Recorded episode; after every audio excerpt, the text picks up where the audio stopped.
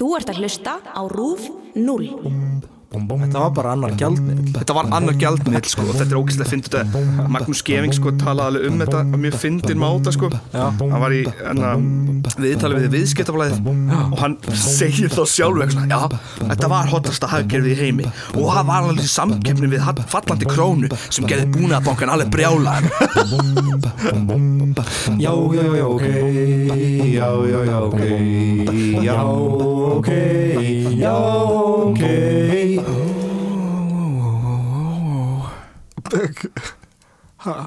Ég veit ekki, við byrjum svo hrætt að taka upp og ég var já, óundirbúin Það er þetta reddi, ok, býtum ekki Ok, okay. Uh, Þessi þáttur er sponsaður af hérna, Rúf og Loft. Rúf. Loft, uh, ekki glema að anda. Loft. Andið Vantar inn, þér loft? farðu út eða opnaðu gluggan Loft, gott fyrir alla fjölskylduna Loft, allstaðar Loft, frít Já. Loft. Ertu oft þystur? Prófaðu vatn Já, við erum líka sponsaður af vatn Já, vatn, loft rúf og hotlustu og góðum svepp Góðum Já. Þetta náttúrulega sagði Sportakus hérna, eða íþróttálfurinn eins og rétt er að kalla hann í Já. morgun þegar Katrína var að horfa á uh, Lazy Town í Já, já, já. sínum og hún var sagt að horfa á Latabæjar uh, myndbönd á YouTube. Já, og það var einmitt Sportakus að segja sko I eat healthy and I sleep. Já, eða sleep good, eitthvað svona. Já, Hann er ekki til dæmis með kæfisvepp hann er ekki með kæðsum hann er ekki með þunglindi þannig að þú veist hann bara sefur nóg. Um, ekki, ekki diss á íþróttálinn flottur. Og náttúrulega mikil vinnan sem Magnús Geving lagði í Latabæjar fransæsinu sko. Eh, Latabæjar vörumerkið í rauninni. Já, einmitt, einmitt. Þannig að það er svona mjög mjög mikið skemmtilegt bak við þetta sko það, veist, það er svona, hann Latabæjar er svona eins og Steve Jobs. Hann er svo íslenski Steve Jobs. Latabæjar hefur náttúrulega náð bara rugglegar hæðir með við svona íslenskt sjónvarsvefni Já. sjónvarsvefs Svona svepp Hann er rögglega hann að sjá Nei, Latabæjar hefur náttúrulega náð alveg rugglegum hæðum hvað var það íslenskt sjónvarsvefni Já, heldur betur. Um, þú veist, þetta var náttúrulega fyrst þannig að áfram Latabæjar var þetta fyrst leikrit? Fyrst leikrið, ég var bara víst, í öðrum bekk eitthvað þegar það leikrið kom út Já, man ég. Og svo sjónvarp. Já. og svo enn meira sjónvarp En Magnús Geving var náttúrulega og veist, hann var alveg þekktur fyrir Latabæ allavega hann á Íslandi fyrir að vera eitthvað svona íþrótta gæi sko. Álfur. Já, algjör Við erum íþrótta verið svona algjör íþrótta álfur Já, Þetta er líka sko Þetta er líka svo mikil hérna, pressa að horfa þess að þætti þú verður Já, alveg já. bara svona þú verður bara alveg og svo, og svo bara eitthvað alveg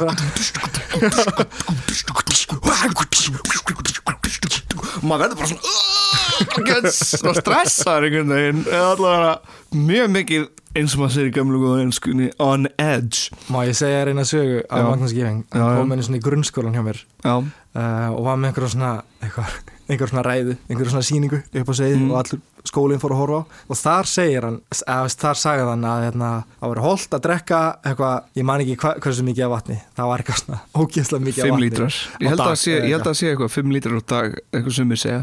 Hann sagði eitthvað svona eitthvað, eins og ég man það þá Já. sagði hann sko að þú ættir að drekka eitt svona mjölkubikar vatni á mótnana og ég og vinnum minn bara ok, geggjað. Og eitthvað og svo bara vögnum við daginn eftir og við stútum báðir svona mjölkurbyggar af glassi og ældum bara. Maður. Við ætlum að vera svo hotlir við ætlum að vera svo íður og dalur Þannig að, já, þetta er okkar að finna allt þetta með, uh, með Latabær en að líka að mun allir eftir mýminu sem náttúrulega varð úr hérna, glana glæp. Hvað var það? Æ, þú veist, það voru allir að edita lag hérna We Are Number One. Já, en að, æ, þetta Nei. lagið þarna sem glana glæpur söng í ennsku útgáfni af Latabær, hérna Lazy Town. Ok, ok. Var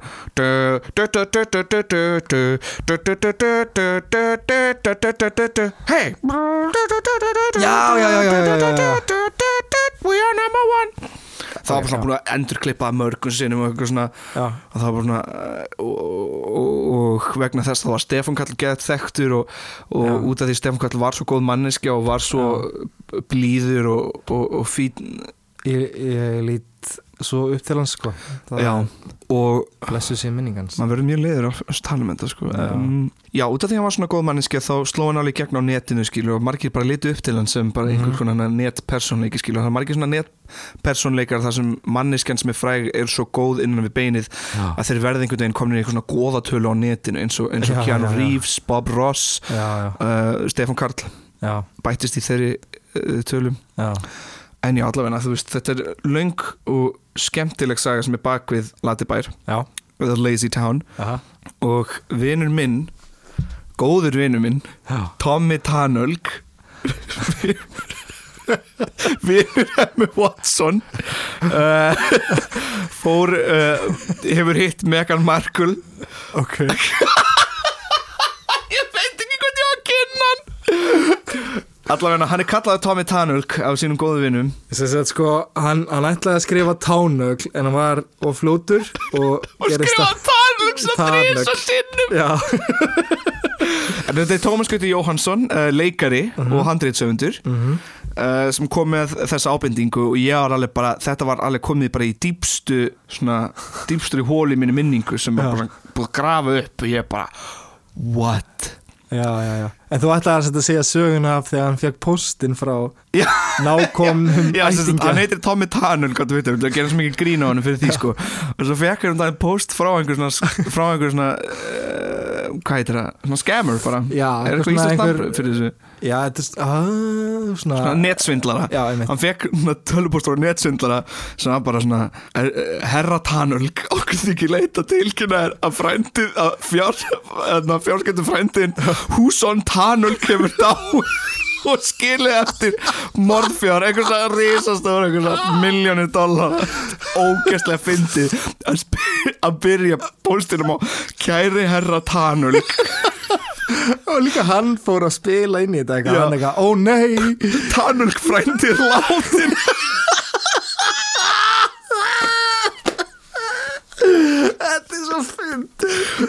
Og, og veist, þú veist þetta er svo ógæslega fyndið veist, hann var kallaður tánögl. Svo þegar hann alltaf að tala um reynslu sín á Twitter þá var hann að skrifa svo mikil því flýti hann skrifa tánölg Þrísvar þrísvar og það var svo fyndið nafn það hljómaði svo skrítið Tanölg. að við byrjum bara öll að kalla hann Tomma tánölg svo fær hann post frá einhver netsvíkara sem bara gæri herra Tanulg frændiðinn Hússon Tanulg hefur látist. Ok. Ó, Ok, já elsku Tommi minn, hann kom með þessar ábendingu Já. sem ég var bara löngu búin að gleyma og ég samt man vel eftir þessu og ég tók Já. þátt í þessu sem er ókvæslega fyndið Aha. og það var Lato hagkerfið og Lato krónurnar Já, ég man ekkert eftir þessi kannski varstu Kannski var ég, Eldri- já, ég var bara komin í hjólabretti eða já, ég, kannski varstu komin í hjólbretti fyrir Já, allavega, já, það var fyrir svona aðeins yngri en 12 ára bara fyrir yngri en 12 ára. Já, ég mætti taka þátt í þessu. Já, ég splitt upp lífinu mínu svona, þú veist, það var hérna, Pokémon, mm. svo kom hjólabretti og svo kom bílpróf já, ég held að þetta hafi kannski komið á tímum hjólabretts hins hjá Já, þér já. og þannig aðeins og seint Já, Lato hagkerfið, yes. krakkabankin það var samstarf milli Latabæðuvörunar og Búnaðabankans og búnaðarbankans já, Búnaðabankin Vá, wow, ok. Príhrun banki. Já, já, það sem er það ekki? já, já, það sem Arjón banki það sem er núna Arjón banki. Allavega ég sá TikTok sko að það var verið að hérna, gera grínað hérna, hruninu. Aha. og það voru bara geðið margir krakkar sem voru bara hvað ert að vitna í? Já. og ég var bara oh my god! Já, er maður orðin það gamall? Allavega þá Sko, var það var það efnahags búnaðarbankin það búnaðarbankin var allir sem, allir sem kannast ekki við hrunið skrítinsetning til þess að segja. Mhm. það var efnahagshrun sem varð í heiminum. Já, ert að tala um það? Fólk veit ekki, man ekki eftir hruninu? Já það eru krakkar sem náttúrulega vita ekkert hvað hrunið er. Já, og maður getur logið að allt hafi verið sími eitthvað, já, já og alltaf að verið sími. Já. Í gamla þetta en já, allavega þá 2008 þá varð risastort efnahagsrun Mhm. Uh, út af um, húsnæðislánum Já. sem gerði það þess vegna að Og alls konar bara. Já, og alls og að efnahagur Íslands lendi sérstaklega ítla í því og Já. krónan alveg hríð fjall Já. en allavega Búnabanki var til fyrir hrunið mm uh, Arjónbanki kom cirka eftir á um, allavega, þetta var samstarfmilli Búnabankans Já. og Latabæjar vörumerkinu Ok. Búnabanki var meitt sem hétt krakkabanki sem svona að kenna krökkum á að nota peningana sín í eitthvað svona að nota peningana rétt sem Já, sagt Já. um, og þá sko þeir byrjuðu aðeins fyrr sko þannig að þú veist búna, uh, krakkabankin byrja ekki strax sem nei. en svo byrjaði þeir að vinna með uh, latabæjar þegar maður 99 til myndli 99 og 2000 Aha. Og það var sko sjúklega vinsælt Já. og latibæjar var ógeðslega vinsælt og það hendaði náttúrulega krakkabankunum ógeðslega vel Aha. og það var með þess að síða sem hétt krakkabanki.is ef þú reyna að fara á hana nútildags þá kemur bara að þessi síða finnst ekki hjá Arjónbanka Já, ok. um, og þetta var mest megnis undir latabæjar áhrifum ef þú fórst á krakkabanki.is þá kannstu bara spila svona latabæjar leiki eða Já. horta á eitthvað svona En uh, er ekki til svona síða sem þú getur sett síður inn á, þú veist, þú ferð inn á þessa síðu og skrifa svo vefslóðuna inn á þeirri síðu af annari síðu Wayback Machine. Wayback Machine, já, Já, ég, wow, ég stinn glimt að kíkja á Wayback Machine, það hlýtur að vera hægt að sjá það sko. Já en, nákvæmlega. en ég þurfti ekki að gera það sko því að Aha. það er svo stór aðdándahópur af latabæ í heiminum. Já, að það voru sko síður sem voru bara tilengaðar gömlu krakkabankanum og ekki íslenska síður nei bara ok. þú veist, amerískar síður bara af gaurum sem eru svo einbyttir að, þú veist, eru svo miklu aðdáendur að Já. Latabæjar og Lazy Town merkinu að Já. þeir voru bara, bara pikka allt upp úr þessari síðu sem var til og þetta orðið bara eitthvað svona sapvara einhvern veginn. Í alvörunni sabvara og hérna, þannig ég gæti séð hvernig síðan leit út og þetta er mjög skemmtilegt sko, það var hægt síðan setna mér að hlusta á Latabæjar útvarpið þar sem gæst hlusta á svona Latabæjar lög aha, og spila leiki. Já. og ógeðslega fyndið Latabæjar, eh, Lato-hagkerfið var oft talað um sem hotlasta hagkerfi í heimi ok. Sem ég nokkuð veist að lítur að vera lína hjá Magnús Geving sem hann alveg bara kýldi á búna bákvæmt þess að hafa. Já, já, já. Verðum að tala um þetta sem hotlasta hagkerfið í heimi. Og þetta var bara á sumrin. Lato-hagkerfið Ok, dæmis 2001 þá var það frá 19. júni til 31. ágúst. En hvernig virkaði Lato-hagkerfið? um, um, Hvernig virkaði það, Vili? Ég skal segja þér, ég skal segja þér baby þú gast fengið lat og seðla þegar þú lagðir inn á æskulínsreikning í búnaðbankanum -hmm. Þannig að þú lagðir inn pening hjá búnaðbankanum Já, Hann var þar, já, þú varst ekki að kaupa lat og krónur. Nei. Það er bara þegar þú lagðir peninga inn á æskulínsreikning hjá búnaðbankanum Aha. á sumrin Aha. Þá fegstu sem sagt lat og krónur tilbaka. En ís, íslensku krónuðina voru samt ennþá í, í sparireikningum þetta var bara, veist, þú læðir ekki inn þúsund kall og 800 krónur fór inn á reikning og svo fegstu 200 kall í latopinning Já, nákvæmlega, nákvæmlega, það var ekki þannig Það var sko. ekki þannig, nei, þú læðið þúsund kall inn og þú, það fór þúsund kall inn á reikningin Já. og svo fegstu bara svona latopinning Já, Þannig að, já. Seðla, það voru ekki, voru ekki til peningar. Nei, nei, já, ok. Um, og svo með seðluna var ekkert að kaupa sér hotla vörur eins og skýr, já, grænmeti, ávexti og gastborgaðir í fjölskyldu hústyrgarðin já Og hérna, og hérna world class áskrift. Og worldclass áskrift. Kannst farið í spinningtíma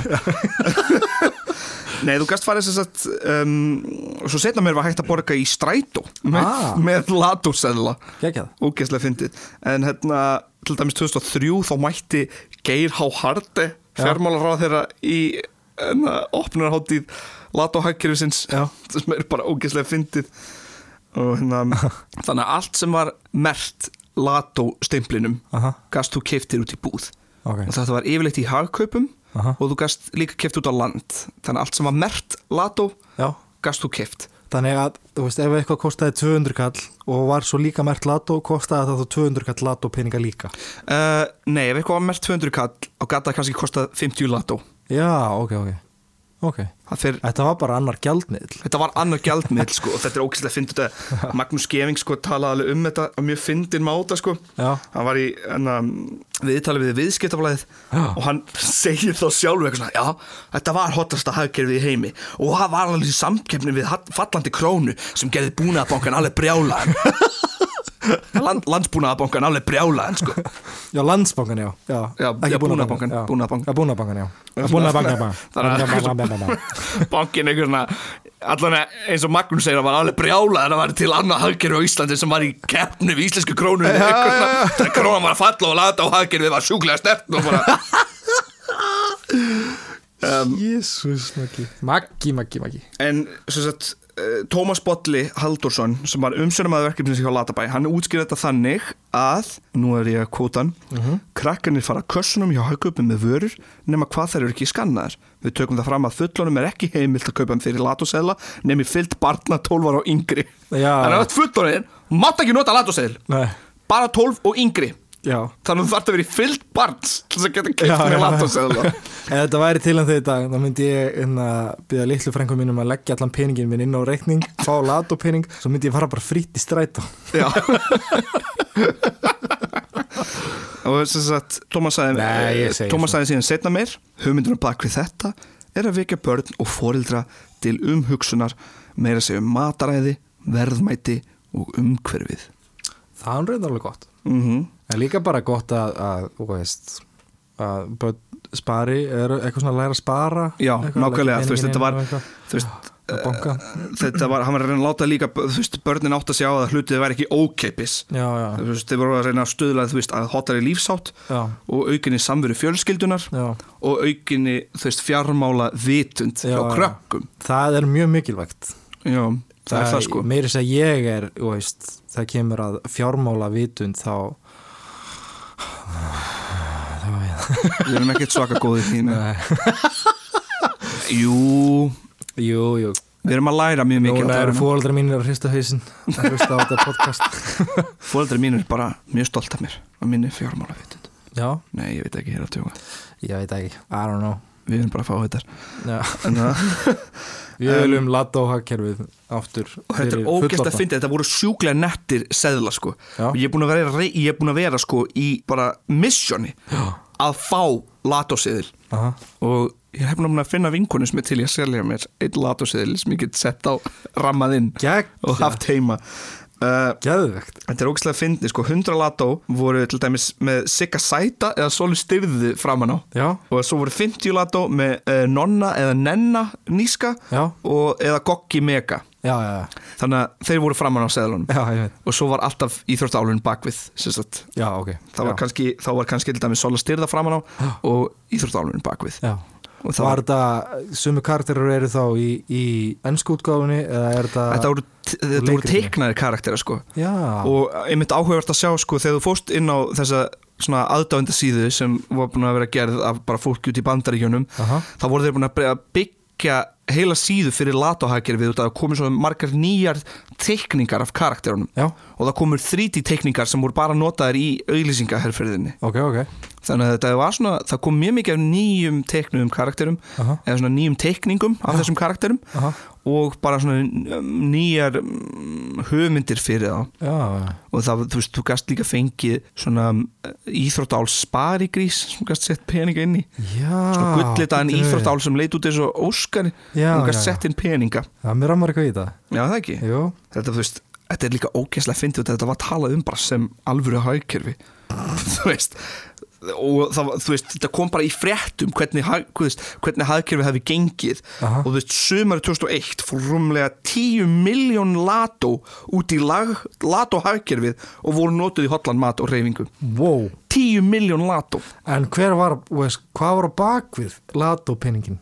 hvað meina? Þú veist, að, að því þú leggur pening Já. inn á banka og farið þessa ladópeninga tilbaka og svo ferur þú í búð Já. og kaupið skýr eða eitthvað. Er þá, þú veist, var ladibær að gefa skýrið? Að ákveðnum máta, já, þá var þetta samvinna milli búnabankans og latabæjar Já. með vörum sem tók þá þátt í eh, þessum, í þessu hagkerfi ah, þess að auka, já, halló, halló þú gæst líka keft sko latabæjar töskur Já. með lat og peningiðin ef þú safnar sérstaklega mikið upp í það. En svo voru þá vantilega fyrirtæki eins og veist, MS framleiði skýr og eitthvað já. svona að, styðja þetta líka þá með því að geta, þú gæti þú versla vöruna þeirra með lat og pening. Já, Já, nefnilega. Einmitt, einmitt, ok. 10 miljónir sem fóru sömur 2001 wow út í lat og hagkerfi ógeðslega fyndið um, þetta var líka alveg brjáluð vinna sko. um, Magnús Geving og nokkur starfsmenn Landabæjar þurftu geðt mikið að hjálpast með að hlaupa milli búða og stilla upp vörum Já. og stöndum og öðru þau sem því fylgdi sko. Það var bara mjög mikið passion project hjá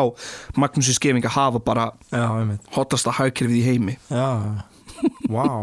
Líka einmitt að fara sjálfur út í búð og still börum og svona, Já, Já, ógeðslega áhugavert sko. sko. og þetta sem sagt frá 2000 til 2004 Já, og þá hættu þeir að vinna saman með Latabæjarmerkinu hmm. og það hélt þá til 2009 krakkabankin já, en 2009 hætti það endalega ok. Ógeðslega fyndið að já, og í þessum aðdóðenda síðan þá var bara að tala um fall fall latóhagkerfisins bara eitthvað svona ris latóhagkerfisins og fall þess.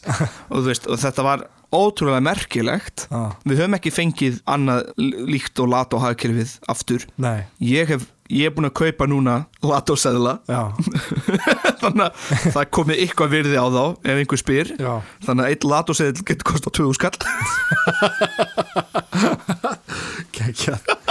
Þetta er eins og monopóli pinningar eitthvað svona. Ekki? Já, nema þau voru notaðir í já. hluti, skilur. Þú gast, þú gast ekki kipt Playstation eða eitthvað þannig, þú gast bara kipt ákveðnar vörur. Já, eitthvað sem stöðular að hotlustu og reyfingu þá. Já. Já. eins og fara í hústýragarðin eða, eða Já. kaupa eitthvað holt út í búð. Já, Þótt að, marg, að því ég er búin að lefna skýr núna svolítið oft mm. að hérna, það er ekki mikið af skýri sem er ekki með ógæslega miklum sigri í í dag. Ekki? Já, mér finnst þú voru ógæslega mikill sigur í öllu eitthvað svona að það, þú getur keft skýr, jú, jú, veist. Það er náttúrulega rosalega mikil aukin sikunneisla Já, í fólki. Já, ég er bara dodging bullets þegar ég fyrir út í búðina ég er bara, sigur, sigur að að hérna, það er ekki alveg eins mikið út í að því núna bý ég ennþá í köpinn þótt ég sé hérna heima á Íslandi í Mhm. frí. En uh, já, ég bara finn fyrir einmitt því ég fyrir út í búð í köpinn þá uh, er ekki eins mikill svona sigur í mat Nei, þótt þú getur alveg keft mat með sigri í. Já, já, en þetta er þá vantilega bara út af sigur skattinum í köpinn að Já. hérna, þeir niðast til að framlega aðeins hollari mat þá svo hann sé ekki svona ógeðslega dýr. Já Já, þetta er áhugavert með sigurskattinu, sko, ég hef hýrt með og á móti, sko, ég held, ég held að mestmegni sé ég með því bara vegna til þess að reyna að stuðla hollari lífshætti, sko, út út af því sigur hefur Ég- bara orðið svo stór partur af daglega mataræðu, mataræði mannkynsins. Já, ég stiði það líka út af því einmitt, Já, sko. það þarf að minga sigurneyslu og það þarf líka, svo ég komi núna með smá svona aktivisma, mm það þarf að minga kjötátt Já, vegna, ekki bara vegna okkur sjálfum, heldur vegna náttúrunar. já Já, líka bara, þú veist er þetta allt kjöt að seljast? Þetta er svo ógeðslega mikið kjöt og svo sem flytjum við gerum. kjöt líka og eitthvað og maður bara svona wow, Nákvæmlega, þú veist, þegar þurfti að flytja inn lambakjöt ennum daginn út af því að það vantaði lambakjöt á Íslandi. Um, Þetta er sko, þú veist, ekki til þess að vera með leiðindi Nei, nei, en uh, allavega eins og við erum að framlega kjöt núna þá er það ekki gott fyrir pláninduna um, og svo er líka bara alltaf mjög holdt og skemmtilegt að læra græm, elda græmitsrétti Já, uh, Ég er búin að vera að læra mjög mikið svona elda græmitsrétti og herði í gær Já. Tjöld, ég var tekin í gerð sko. Ég var blektur Já, já ég sem sagt eldaði fyrir okkur hérna heima uh, núðlur með veganskum kjúkling. Já, nú er það einhver að kjöta nú er einhver gæra alveg brjála það er ég kallaði hann kjúkling. Já vegansku kjúklingi. Þetta er, já, veist, þetta eru þetta er tofu og sveppir er þetta er ekki? tofu, já, þetta er tofu sveppir og bönir held ég sem þeir gera sko. Og þetta er alveg mjög próteinríkt og allt það sko. Ég eldaði þetta inn í núðluna sem ég var að gera. Já svo bara skellti þessu fram. Og þú veist Já. hvað, er þetta? Ég er að þetta er bara núðlum með kjúkling. Svo varst að borða. Þetta ég bara, Skellt ég smá serránusós á þetta Borða þetta. Kemur villi. Hvað, hvað sagðir Ég þetta? er- Finnir, þú veist ekki hvað? Getur smakað þetta er vegan kjúklingur? Ha? Ha? Já, já hann, hann bara var veist, áferðin á honum var alveg svo kjúklingur og þeir fannst það reyndar bitarnir mjög svona fínt skortnir og ég alveg bara wow. Það getur vel skortnum en Nei. já, geggjað. Svona er þetta sko, svona nær maður að vera alltaf aldrei trikki já, En ég er ekki að segja fólki að lauma einhverjum ef þau vilja ekki borða það skilja eitthvað í matnum þeirra. Í matnum þeirra sko. En, en, en þetta er svona stundum er bara, þú veist, þetta er að þróast í mjög góð átt sko, stundum er sumt vegan kjött bara alveg bara ekki tækt að sjá munin nei mér fannst þetta mjög gott. Þetta er mjög næs. Já, Þetta var, hvað var þetta? Ah, þetta var hérna grænamerkið sem gerir vegan bita, vegan kjúklingabita Æ, steinglýmdi ekki hugmynd. Allavega það er hægt að skoða mjög margar svona vegan útgáður í mörgum vestunum umami. Umf, já, umf, já, umf. Ekki umma, hvað er Umami, umami. Er einhvers konar bragð sem er að matnum sem er svona mjög gott sem getur ekki alveg staðsett hvort það sé salt eða sætt. Ah, djöfull, ég ætla að vera svo fyndir að það. Umami. En þannig að, þú veist ef Latohækir væri nú til dags já, myndu þeir selja vegan vörur? Ég kannski, Ja, vegan vörur ekki, eða veist, bara grammitið líka græmiti já, meina, já. Já, eitt af besta í matagerð sem mér finnst er hérna, sveppir. Mm. ah. sko, allt sem ég elda Já. þarf að hafa kvítlög Já, það er líka undirstaða undist að alls mat ég er bara að reyna að skella alltaf kvítlögur og laukur inn í þetta. En þetta var lat og hagkerfið. Þetta var geðvegt þetta er mjög skemmtilegt, mjög fyndið Já, mjög einkennandi fyrir þessa tíma þegar íslenska krónan og, og samband íslendinga við pening var gjörsamlega tjúlað. Já, já. Og Og svo var alltaf bara uh, fljótlega eftir runiðið mitt þá bara urður þeirra hætti þessu. Já, og við þurftum að breyta okkar sín gagvart peninga sko, Já, einmitt. Sem er mjög mikilvægt líka. Já, ef einhverju sárnaði þessum áróðri sem ég kom með þá þykir mér það leitt en, en maður, maður er mjög mikil svona umíksamt um náttúruna sko, sérstaklega þegar maður er Umkringdur bara mjög jöklum. mikilvægt að, hérna, að tala um það. Já, Já, og sérstaklega þegar bara um daginn var fyrsta jarðafönin og, fyrir jökul sem er ókslega mm, skrítin pæling. Og líka Snæfellsjökull hérna fyrir utan er daldið Veikur? Já, á í útliti. Já, það er einu að segja. Hmm. En Já. við bara kveðum eins og Íþróttálfurinn Já, og þökkum fyrir okkur takk fyrir okkur já, já, já, ok já, já, já, ok já, ok já, ok